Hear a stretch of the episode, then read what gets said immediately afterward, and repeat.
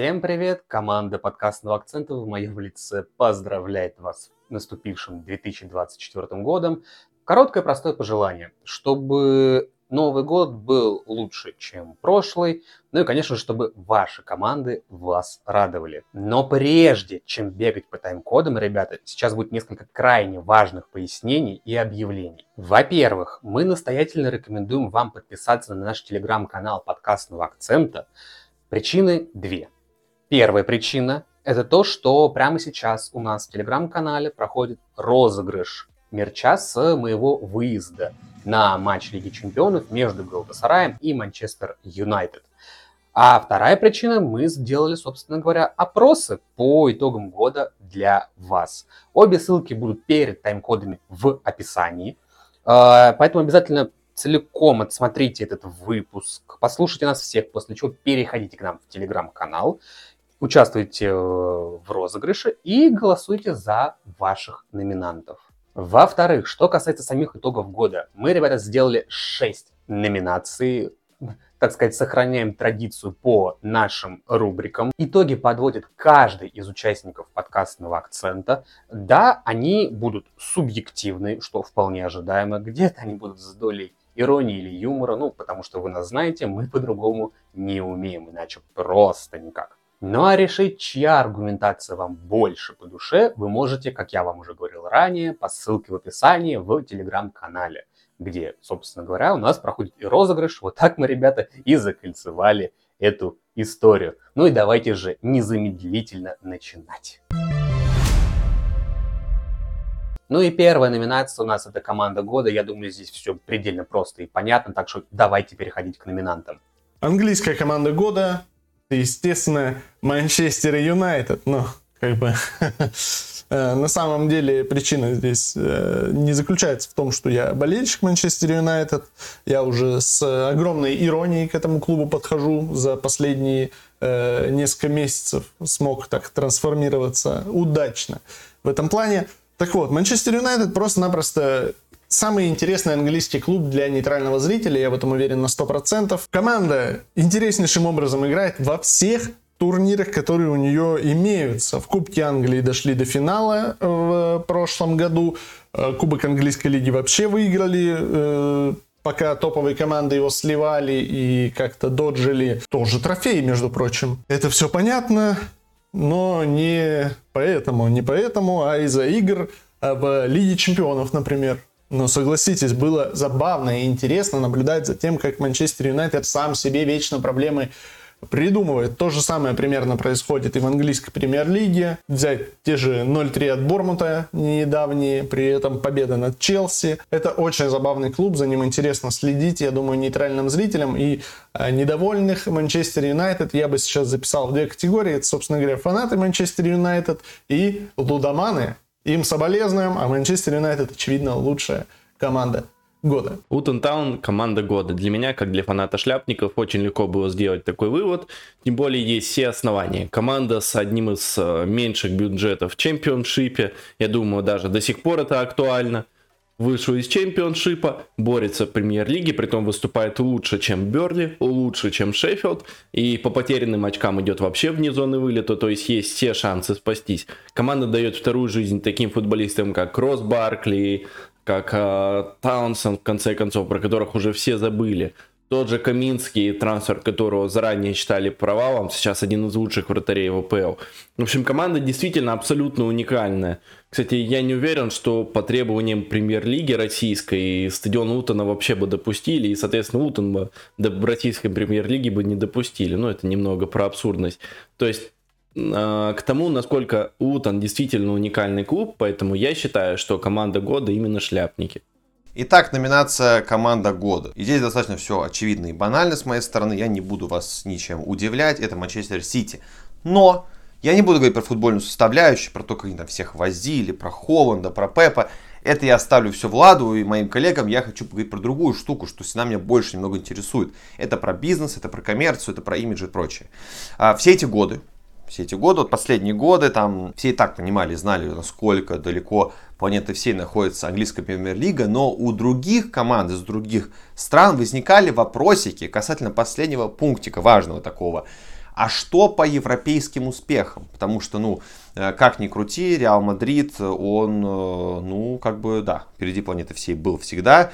Э, и вот как бы английский чемпионат, внутри себя там это была рубка, но в Европе все проваливались. И это был вот такой вот парадокс.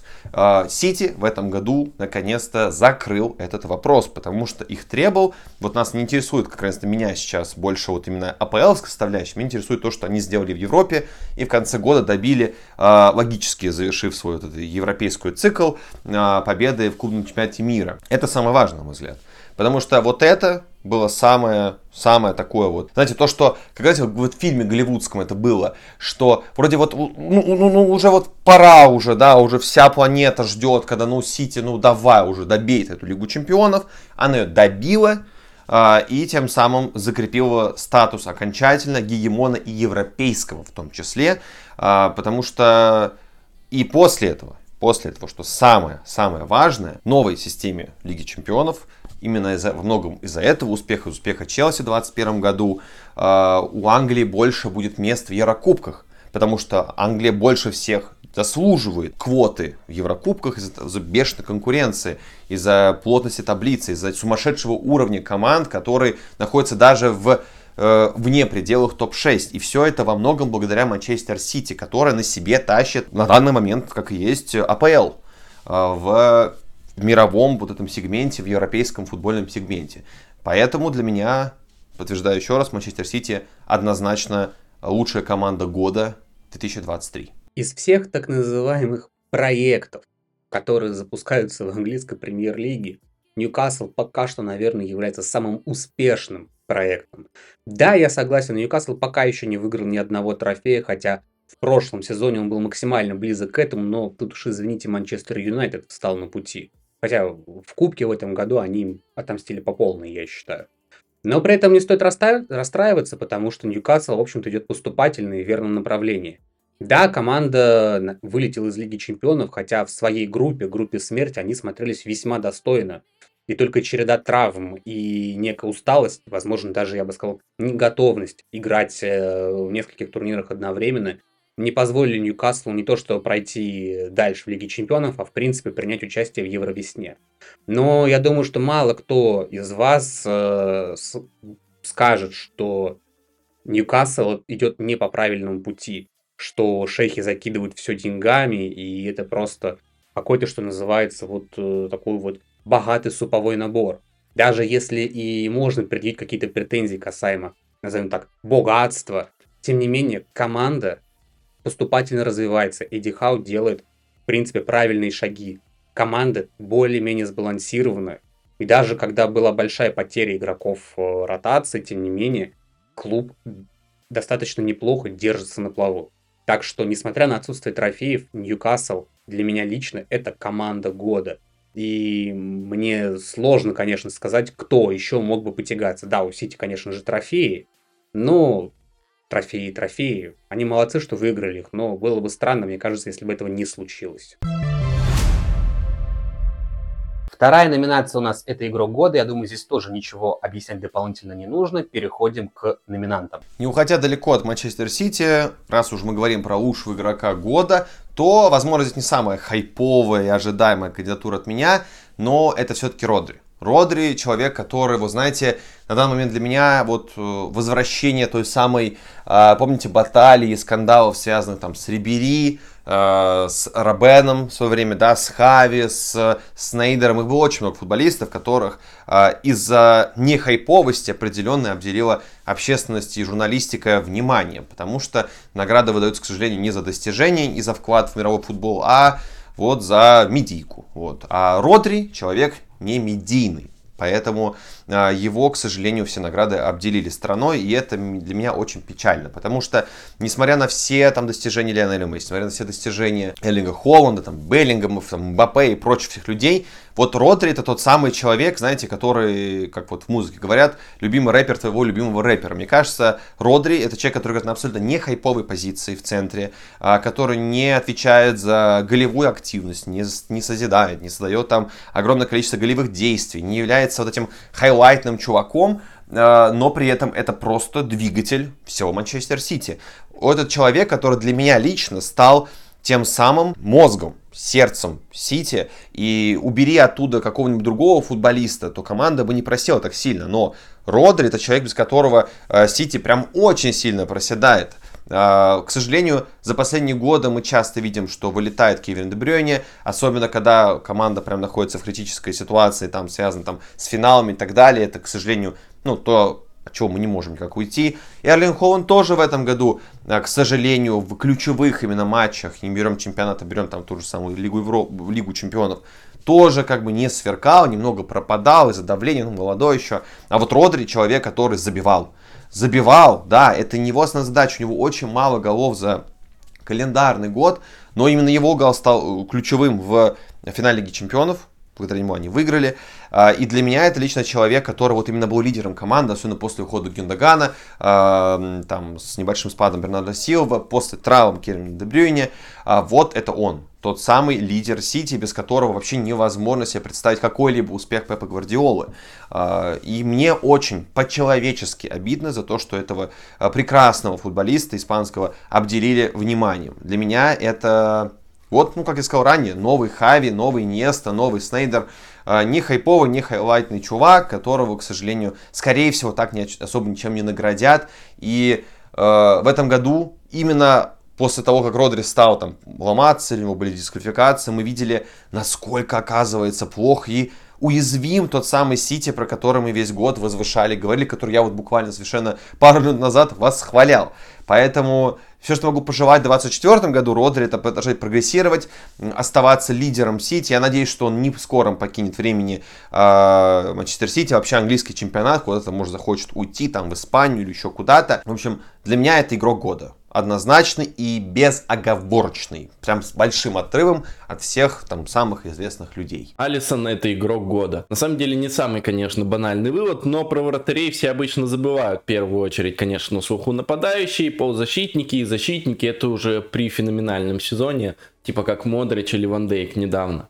Но я думаю, что Алисон действительно заслуживает этого звания. Первое, за счет своей потрясающей стабильности. Второе, это его выступление действительно на высочайшем уровне. Я считаю, что он а, не только лучший игрок прошлого сезона, но и, в принципе, лучший вратарь мира на протяжении последних нескольких лет. Просто для понимания немного статистики. В прошлом сезоне 10 предотвращенных голов по статистике э, XG on target. Э, в этом сезоне 3,5 гола он предотвратил тоже неплохо на самом деле, потому что часть матча еще пропустил. Стабильно процент сейвов держится в районе 80, да, и самое главное, э, почему считается, да, допустим, что Алисон может быть не самый крутой, якобы ногами он не так играет, но при этом точность передач мы берем средние передачи, длинные передачи, что в прошлом сезоне, что в этом Алисон лучший среди вратарей премьер-лиги по этому показателю. Лучший. Поэтому Алисон лучший игрок этого года. Лично для меня игроком года является Кауру Митома. Это японец, который может сам себе создать момент, сам его реализовать, ну, впрочем, правда, сам запороть. Он, наверное, является главным бриллиантом Брайтона, который сверкнул в прошлом сезоне, а в этом сезоне, к большому сожалению, команда забуксовала, хотя отчасти это, наверное, было ожидаемо. Да, Митома, наверное, не, не выиграл трофеев пока еще, Митома, к сожалению, в конце этого календарного года сломался и выбыл на какое-то время.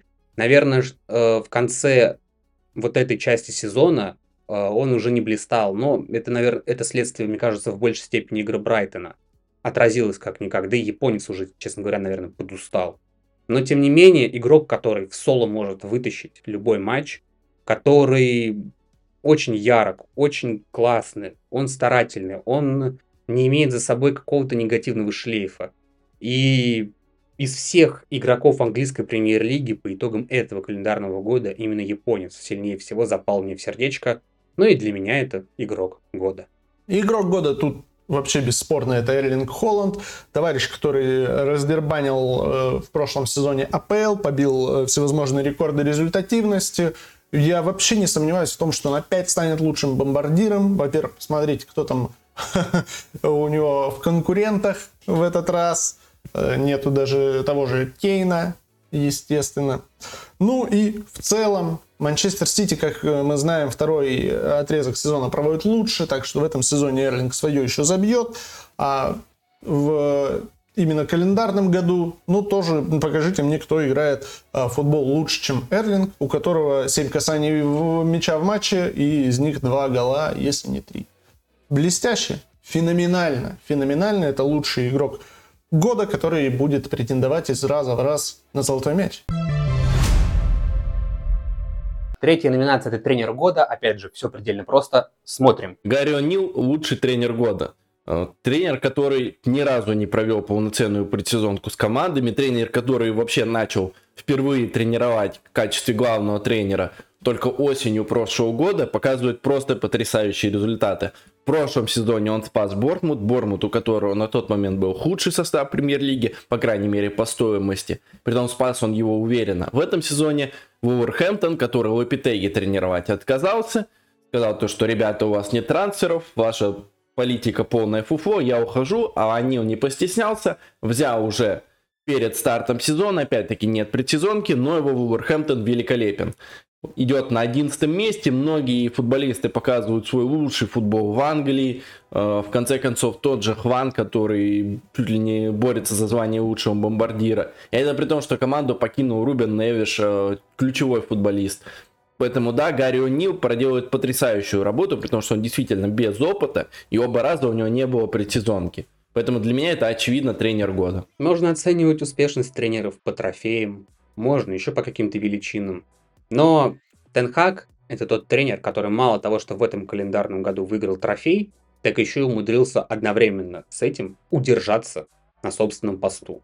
Да, в прошлом сезоне удалось урвать один из внутренних кубков. Кто-то скажет, что не бог весь какое достижение, но, тем не менее, он записал себя в историю. Нравится это кому-то или не нравится. А с межсезонья в этом году все пошло по бороде, куча травм. Да, не буду я вам пересказывать эту историю, вы прекрасно знаете, важно другое. При других тренерах, скажем так, что Сульшере, что Мауринью, мы видели уже отставки в подобных ситуациях, когда команда просто оставалась обезглавленной. Ну, а Эрик Тенхак умудрился удержаться на своем посту. И при этом он еще и выкинул с команды одного токсика. Да, я про Джедена Санчо. Ну, пока еще не выкинул, но максимально близок к этому. И тренер, который умудрился в столь, в столь токсичной и давящей атмосфере удержаться доказать свою правоту, мне кажется, это о многом говорит. И это при всем при том, что как бы отвратительно Манчестер Юнайтед не играл, но в отдельных таймах, Иногда даже в отдельных матчах команда показывает что-то внятное и адекватное.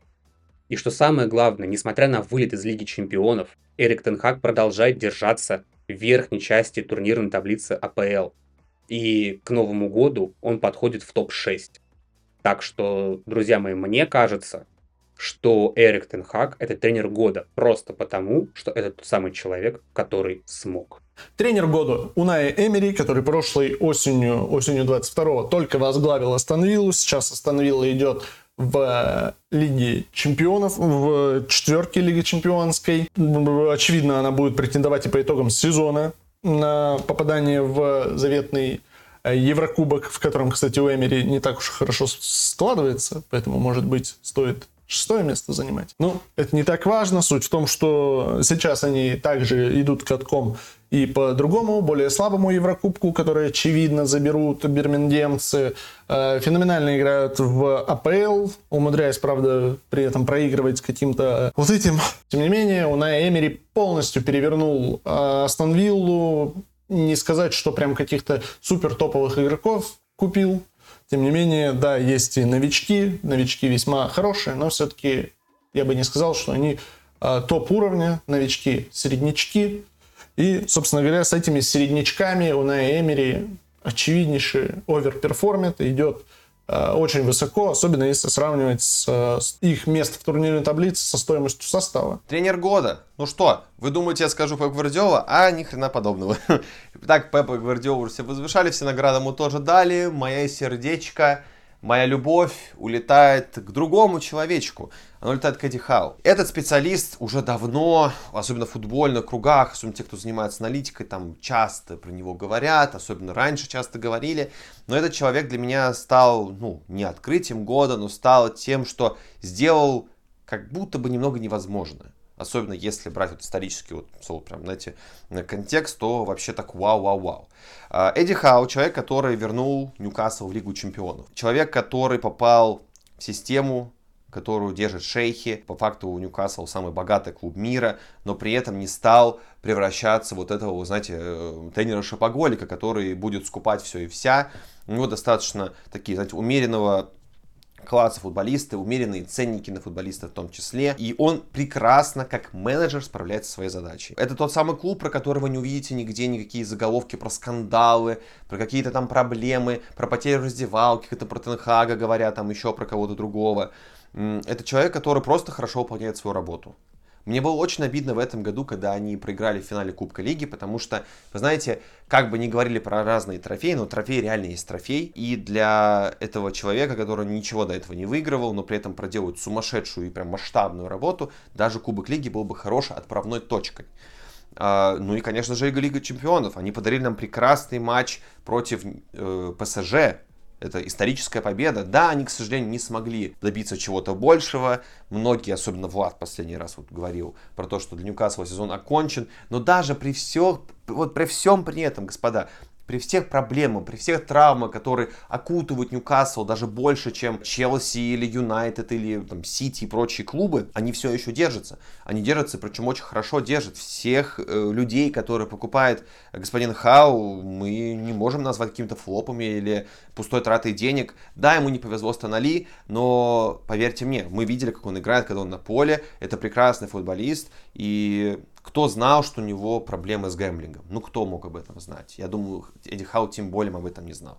Поэтому я отметаю прочь все вот эти вот флопы с финалом Кубка Лиги, с вылетом из Лиги Чемпионов, с проблемами в АПЛ. Для меня Эдди Хау это не просто лучший тренер года, это вообще в принципе сейчас человек, который является, по сути, лицом бренда под названием Британская школа тренеров. Особенно на фоне неоднозначных результатов Стиви Джи и Фрэнка Лэмпорда. И там, прости господи, Грэма Поттера, кто-то вообще помнит, кто это такой. Хм. Четвертая номинация – это открытие года, и здесь надо пояснить, что это может быть что угодно. Это может быть игрок, это может быть тренер, это может быть команда, это может быть какое-то явление. Все что угодно, мы здесь себя ни в чем не ограничивали, и давайте, собственно говоря, переходить к номинантам. Кто только не топил Эвертон в прошлом сезоне. Да и я был среди них, и в начале этого сезона я говорил, что, ну, наверное, все-таки пора бы этой команде очиститься чемпионшипом. Но Шон Дайч доказал, что имеющиеся у него игроки на самом деле могут, я бы даже сказал, могут. И несмотря на то, что футбольная ассоциация Англии сняла 10 очков за финансовое нарушение, несмотря на то, что игроки по-прежнему продолжают периодически косячить и привозить, подопечные Шона Дайча, на удивление, вопреки всему, я бы даже сказал, пытаются достигать результата, играют в не самый плохой футбол, я бы так сказал. И в общем и целом, ну, что называется, могут. Могут как минимум сохранить прописку в элитном дивизионе. И именно за счет вот этого преображения, которое случилось за этот календарный год, Эвертон для меня является открытием года. Открытие года, безусловно, Энж, Пастекоглу, товарищ, который пришел в Тоттенхэм, из которого уходил Кейн, который еще и говорил, что да я эту беззубую команду научу играть в атакующий футбол – признаю, мне было очень смешно это слушать на предсезонный, э, даже смотреть их все предсезонные кубки, они там, тем более, ну, выигрывают и выигрывают, кому какая разница на предсезонные кубки, а тут Фигакс и Тоттенхэм без травм вообще шел долгое время в лидерах турнирной таблицы, сейчас немного подубавил, но уже э, не за горами возвращения того же Мэдисона, который шикарно просто влетел в команду по стыкоглу. Феноменальную игру показывают, не сдаются ни перед какими препятствиями, не останавливаются, показывают свой коронный футбол. Коронный уже у Тоттенхэма, атакующий футбол. Прошло всего ничего. Ну, кайф наблюдать за э, трансформацией Тоттенхэма и, естественно, лицо этой трансформации никто иной, как Энш Постекоглу. Что, команда открытия сезона. Для меня это тоже достаточно не хайповый клуб. Опять-таки, э, это Фулхэм.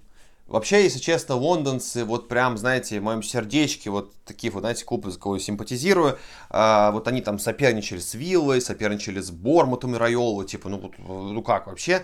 Но я решил взять именно календарный год, вот именно как календарный год, то вот Фулхам там прям впереди планеты всей. Почему? Объясню сейчас. Если вы давно смотрите АПЛ, вы знаете, что Фулхам это команда, которая после а, конца нулевых годов славилась статусом команды лифтеров, как и их э, друзьяшки по чемпионшипу в, виде, э, в лице Норвича и там Шеффилд Юнайтед условного. А, который приходит э, в АПЛ, да, после какого-нибудь успешного разгромного сезона в чемпионшипе, закупается на 100к+, и успешно проваливается. Прям вот самое дно проваливается, возвращается обратно. Вот так вот, так вот несколько кругов они проделывают. И честно, когда в 22 году а, Фулхам опять вернулся в АПЛ, я от них вообще ничего не ждал. Вот вообще ничего не ждал. Я думал, ну, закончит там в 19-20 месте. Ну, как же я удивился тому, что произошло команда не просто закрепилась, она закончила в 23 году на 10 строчке а, по, по итогу сезона 22-23. И, ну, господа, ну, Марку Силова, ну, Марку Силова, что за мужчина, что за гений. А, вы понимаете, в том году, в том году у команды был, конечно, Митрович. Безусловный супербомбардир, который уже давно играл и который, да, с небольшим скандальчиком, ну, уехал э, загорать и зарабатывать кучу-кучу денежек. Но, господа мои, даже несмотря на то, что он ушел, как бы я их не ругал за плохую там результативность и за то, что, в принципе, команде очень много сторожилов, таких вот пенсионеров а-ля Виллиан, они держатся, и это все во многом также за счет работы, хорошей работы Марку Силва. Из последних таких вот громких матчей, как минимум я точно могу вспомнить, как на Эмфилде, Фулхэм практически хлопнул по жопе десятером Арсеналу, между прочим, на секундочку, десятером. Арсенал в том матче отскочил, откровенно говоря, от э, дачников. Ну и, в принципе, знаете, как фанат Челси, все-таки Фулхэм как бы рядом, братишки, все дела, никогда к ним какой-то ненависти не испытывал. А, в целом, Фулхэм для меня, да, это такой вот абсолютно неожиданный э, такой неожиданный сюрприз. Э, и мне, в принципе, всегда приятно, когда команда из чемпионшипа приходит и сразу успешно взлетает вверх. Вот свежий пример это Бормут и Райола, например. Э, но дачники, конечно, испытывают проблемы. Да, я в этом году, конечно же, ругал. Я поэтому хочу пожелать им в 2024 году, вот как минимум, то, про что я говорил несколько выпусков назад, а, пожалуйста, срочно входите на трансферный рынок, закупайтесь, пожалуйста, неплохими футболистами, готовыми желательно, да, избавьтесь вы, пожалуйста, от стариков, потому что вам нужно больше темпа, господа, ну и надеюсь, как-никак, вдруг произойдет какое-то чудо, и они удержат по линию. Хотя, безусловно, конечно, это парень, а, один из лидеров э, Фулхэма, который, ну, давно уже служил, никак, ну, повышение наверх, грейдап, как-никак его сватали в Баварию не просто так. Это реально очень хороший актив для дачников. Давненько там такого высококлассного футболиста реально не было. А, поэтому Марко Силова, вперед, у тебя все получится, мы в тебя верим. Открытие года лично для меня это Мохаммед Кудус. Футболист, который пришел за Аякса, претендовал на него и Челси, многие топовые клубы. И я за Аяксом, честно говоря, следил вообще никак. И вот для меня перешедший в Англию Кудус, который сейчас нас радует своим потрясающим дриблингом, своей резкостью, скоростью, это и есть открытие сезона. А, да и вообще открытие года. В ту эпоху, когда многие начинают а, ностальгировать по Роналдиньо, по Азару, говорить про то, что вот футбол слил, стал слишком, слишком механическим, а, много слишком внимания удается каким-то функциям футболистов, но мало таких свободных художников, э, которые готовы творить на поле в соло. И Кудус именно такой. Но мало того, он идеально вписывается в ту же систему Моэса, потому что помимо того, что у него потрясающая статистика по дриблингу, он один из лучших в этом сезоне премьер-лиги, да еще и забивает регулярно 6 голов у него, в среднем по 0,56 голов за матч. Э, помимо этого, у него еще потрясающая статистика отборов в районе трех у него в среднем за матч. Для Вингера это потрясающе. И для оборонительного футбола Моэса это подходит оптимально. Поэтому да, по этим двум критериям яркость, трудоспособность. Для меня Кудус это открытие года. Пятая номинация – это разочарование года. Как и в случае с предыдущей номинацией, мы себя ни в чем здесь не ограничивали. Ну что же, кого мы выбрали? Разочарование года – это Винсан Компании. Э, человек, про которого говорили летом, пожалуй, даже больше, чем э, про товарища Пастекаглу, что вот какой-то новый повелитель футбола приходит со своей самобытной командой, которая всех разорвала в чемпионшипе, но как же всем насрать, сейчас Бернли в полной жопе, и очевидно, что главный виновник этой жопы – мистер Винсант Компани, тренер, который вообще никак не хочет подстраиваться под реалии э, премьер-лиги. И, очевидно, он э, главный сейчас кандидат на увольнение в Англии. Я уже с нетерпением жду, когда этого бездаря уволят. Очевидно, его уровень это Андерлехты и команды из чемпионшипа. Так что, собственно говоря, я даже не знаю, о чем тут можно говорить. Главное разочарование, безусловно, Винсан Компании, потому что разговоров было ой-ой-ой. Разочарование года это огромное количество травм в этом сезоне. Просто катастрофа. Я думаю, конечно, из фанатов это в первую очередь заметили те, кто играет фэнтези и постоянно, постоянно куча этих трансферов невынужденных. Платные приходится делать, катастрофа. Но в любом случае, почти каждая команда в этом сезоне сильно от них пострадала. Одни больше, другие меньше, но вместе с тем травмы есть у всех. И жалуются на это практически все фанаты. Да, и, наверное, может и не стоит уже на это ссылаться, потому что трав- травмы в большом количестве есть абсолютно у всех. Это катастрофа, и это очень плохо. Поэтому, да, вот эти разговоры про то, что график футболистов перегружен, сезон перегружен, это, наверное, действительно имеет под собой определенную почву, потому что, как мы видим, это приводит именно к такому травматичному сезону, когда действительно вылетают вообще все. Знаете что, ребят, вот все эти ваши разочарования, мне кажется, меркнут на фоне главного главного и характерного, мне кажется, только и исключительно для английской премьер-лиги. Это судейство. Но какой тур не обходится без судейского скандала?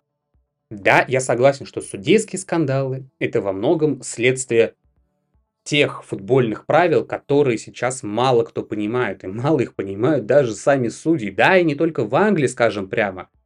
Но мало где, мне кажется, вы увидите косяки, когда Арбитр Навар и главный арбитр просто не могут понять друг друга, например.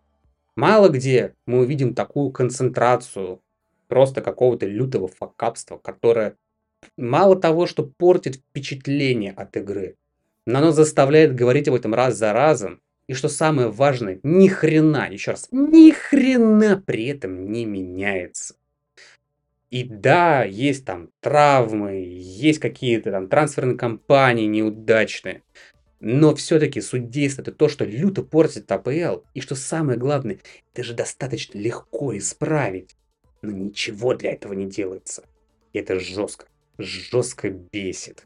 Разочарование года. Ну, тут вот, знаете, очень было сложно. Так много кандидатов было. И команды, и события, и еще чего-то.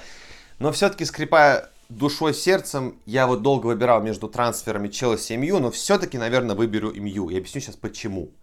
А, понимаете, вот да, это два брата-акробата, да, это две команды, которые, ну, уже, которые, знаете, из статуса культовых врагов, как это было в нулевые, переросли вот в культовых неудачников. Э, да, понятное дело, что фан-комьюнити, что МЮ, что Челси, вот они вот эти просто два брата по, знаете, по алкоголизму, по психологическим травмам, проблемам, по депрессии. Мне кажется, они вообще все уже возможные заболевания собрали э, и спились к чертовой матери. Валидол вообще заканчивается обычно в городах, где очень много фанатов Манчестер Юнайтед или Челси. Но все-таки все-таки не Челси. Все-таки не Челси. Почему? Потому что, несмотря на все проблемы, Манчестер Юнайтед, напоминаю я, не устраивает никакой, знаете, революции, никакого проекта у них нету. У них есть неплохой тренер Эрик Тенхак.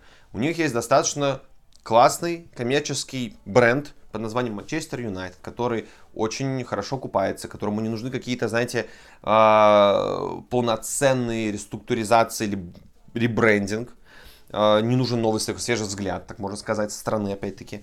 Фанаты Манчестер Юнайтед, может, поспорят, конечно. но Это вот чисто мое мнение со стороны. И э, каждое трансферное окно МЮ тратит очень-очень много денежек. При этом редко МЮ хорошо продает. Очень редко. В основном там прям категории сбагрите и до свидания. Челси хотя бы продавать умеет, и на этом спасибо. Хотя бы в Саудовскую Аравию. Ну, деньги не пахнут, господа, как говорится.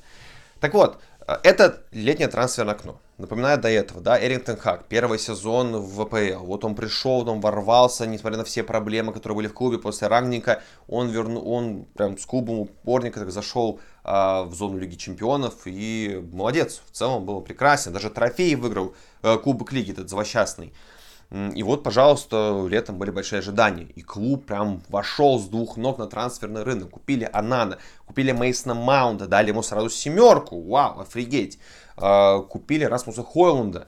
Да, то есть Анана, господа мои, за, впервые за долгие годы из клуба ушел Давид Дехе, которого чмырили как только могли за его всю карьеру в МЮ, он много хейта получил. Пришел новый вратарь, и вот, ну, типа, все, прям новый взгляд, новый МЮ, новый сезон надо комментировать, как говорится. Нет, не надо комментировать. Э, да, несмотря на то, что, как я уже сказал ранее, не потратили меньше суммарно, чем Челси, э, все-таки статус игроков, которые они позвали, это совершенно другой статус. Анана это не какой-то малолетний там чернокожий э, там перспективный игрок. Хойлун, да, Мейсон Маунт, как бы, ну, тоже уже нельзя сказать, что прям совсем сырой, сырой игрок. И в итоге все эти ребята, ну, вообще абсолютное дерьмо. Прям абсолютное дерьмо.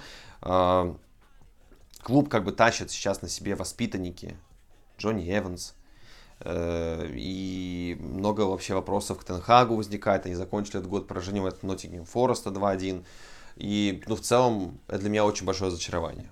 А, кстати, я забыл еще про Амбрабата сказать, который в аренду пришел в конце, там, последние дни трансферного окна. Вау.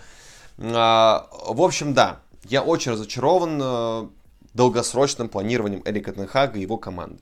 Я рад, что Манчестер Юнайтед э, наконец-таки там, мажоритарная доля акций ушла в Энеос, к Ретлифу, который такой вот прям фанат-фанат. И, возможно, и вот эта фанатская любовь заставит клуб пересмотреть как-то отношение к деньгам и вообще заняться правильными покупками и хорошими продажами, что должно быть вообще у такого бренда, как Манчестер Юнайтед.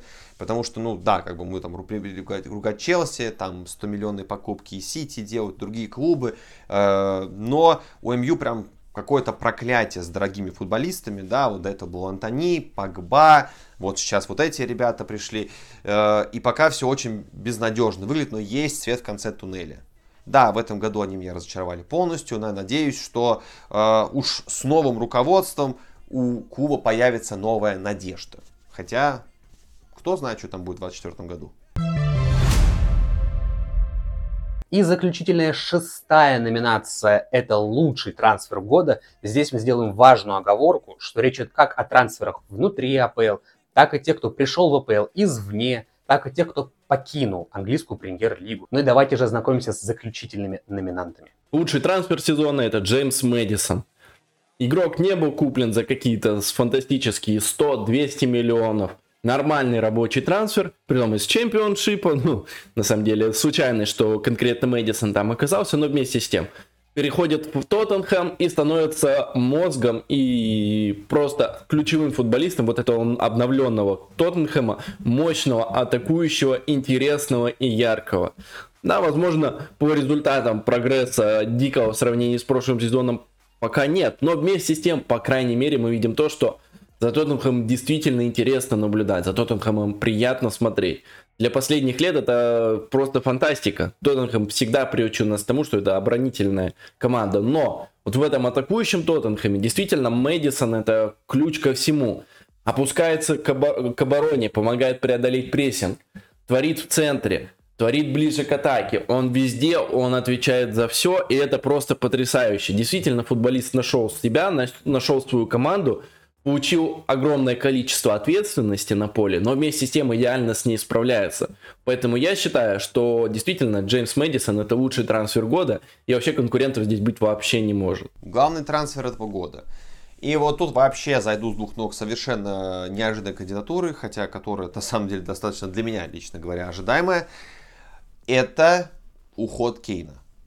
Харри Кейн, человек, который последние 5-6 лет был абсолютным топом э, до прихода Холланда, был, по сути, ну, вообще лучший из лучших, был, ну, капитаном, и остается капитаном сборной Англии. Человек, который, в принципе, наверное, чуть ли не самый медийный англичанин, самый известный англичанин на данный момент в футболе, на мой, опять-таки, кажется, взгляд. Нет никакой статистики, метрики, кто там самый известный. А, и, ну, абсолютно проклятый человек. Абсолютный проклятый человек, который, что единственное, свет, смогу светить в АПЛ, это только побить рекорд Ширера. Ну, как бы это круто, но без каких-либо вообще достижений трофеев. А, и ему вообще же не повезло. С одной стороны, он очень сильно любил Тоттенхэм, до сих пор его любит, поэтому не мог себе позволить такое гадство, как уйти в условный МЮ, Челси, Сити или так далее. Хотя, конечно же, а, именно с футбольной точки зрения это было ну просто разрыв бомбы, что-то на уровне перехода в свое время Роналду в Ювентус или а, Месси в ПСЖ. Вот пример такого же вау уровня эффекта, это был бы взрыв бомбы в АПЛ абсолютно. Но он не мог уйти, и мы можем его прекрасно понять. С другой стороны, повезло ему с Леви, который, ну, абсолютно кровольный и стереотипный э, еврей. Ну, это я как бы не расист, не шовинист, ничего, но это, ну, он прям вот как будто из анекдотов пришел. Ну, тряс каждую копейку за этого бедного злосчастного Харикейна, который один раз чуть не ушел в Сити, и там просто не договорились, еще что-то было, еще что-то было. И мне было просто по-человечески его жалко, типа, ну, господи, отпустите его уже бедным Харикейна из рабства, отдайте ему паспорт уже, сколько можно. И мы видели, мы, ну, не знаю, лично я все лето наблюдал за этой трансферной сагой, связанной с его уходом в Баварию, как вот он Томас Тухель уговаривал, приезжай, пожалуйста, ну все, ну давай, ну давай. И вот он уже на чемоданах сидел, и там 2-3 раза трансфер отменяли, вот уже все, там чуть ли не последние часы. А, и когда он все-таки пришел, я, ну, просто обрадовался за человека. Он выбрался из АПЛ. АПЛ как бренд, как организация, скажем так, потеряла, конечно, самого чуть ли не медийного англичанина, на мой взгляд. Э, при всем уважении к Сака, к э, Магуайру, э, там, к Маунту, Хендерсону и так далее, ну, давайте на чистоту, это самый, как бы, мощный англичанин за последние годы, в принципе, в ВПЛ. Но кто об этом мог пожалеть? Большие бабки заработал Тоттенхэм, который смог кое-как, ну, влить под нового тренера. Большие, как бы, деньги потратила да, Бавария, но при этом сейчас он там просто разрывает. Это с учетом того, что у Тухеля не все так однозначно и гладко складывается, как это обычно у него и бывает на второй сезон в любом клубе.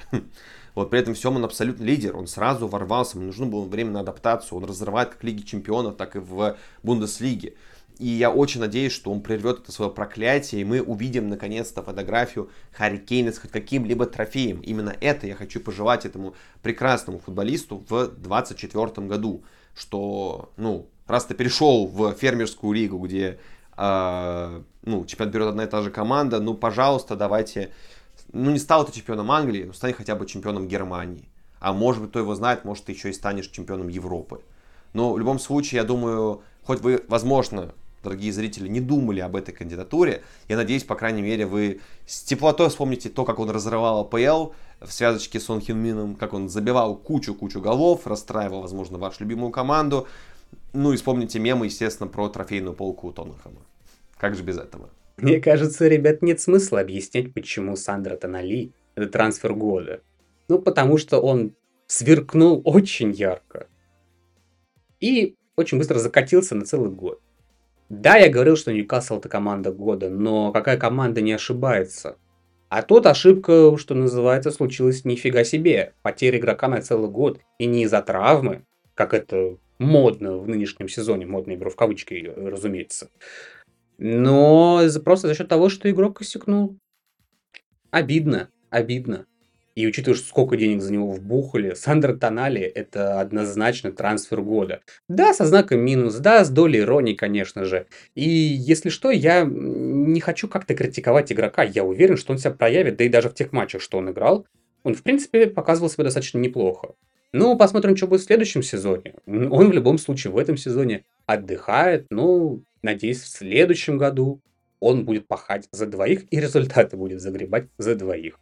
Трансфер года это, естественно, Ромео Лави Челси. Здесь гениально все. Гениален э, футболист, его подход к своему переходу, э, клуб с его подходом к переходу данного господина. Цена тоже весьма не маленькая. Ну и, собственно говоря, это просто гениальнейший переход. Напомню вкратце, Ромео Лавия обиделся на Ливерпуль, что те сделали бит по Кайседа, хотя понятно, зачем этот бит был сделан, чтобы как-то увеличить стоимость игрока и немного э, подзадержать за хвост Челси. Тем не менее, Лавия обиделся на Ливерпуль и решил принять предложение от Челси, в который на тот момент уже как раз-таки и перешел э, мистер Кайседа. И теперь Лавия, во-первых, полгода был травмирован, а во-вторых, когда восстановится Кайседо уже очевиднейший игрок основного состава Челси. А под ним сидит шикарный Конор Галлахер. И Лавия будет третьим на свою позицию игроком а, за 50 миллионов. Ставлю на то, что он а, проведет на поле меньше 500 минут в этом сезоне и, скорее всего, вообще скоро обратно отъедет в лазарет. Таковы наши итоги года. Ну а какие они у вас, вы сами знаете, что нужно делать. Переходить к нам в телеграм-канал, участвовать в вопросах, писать в комментариях к этим вопросам своих возможных номинантов, ну и, разумеется, участвовать в розыгрыше. Ребята, большое спасибо вам за то, что вы смотрели подкаст на акцент и слушали его в 2023 году. Дай бог, в следующем году у вас будет еще больше. Спасибо вам большое за ваши реакты, за ваши комментарии, за ваши подписки, за все вам огромное человеческое спасибо. И до новых встреч. Там скоро 20 тур, ребят, намечается, так что совсем скоро увидимся. Пока-пока.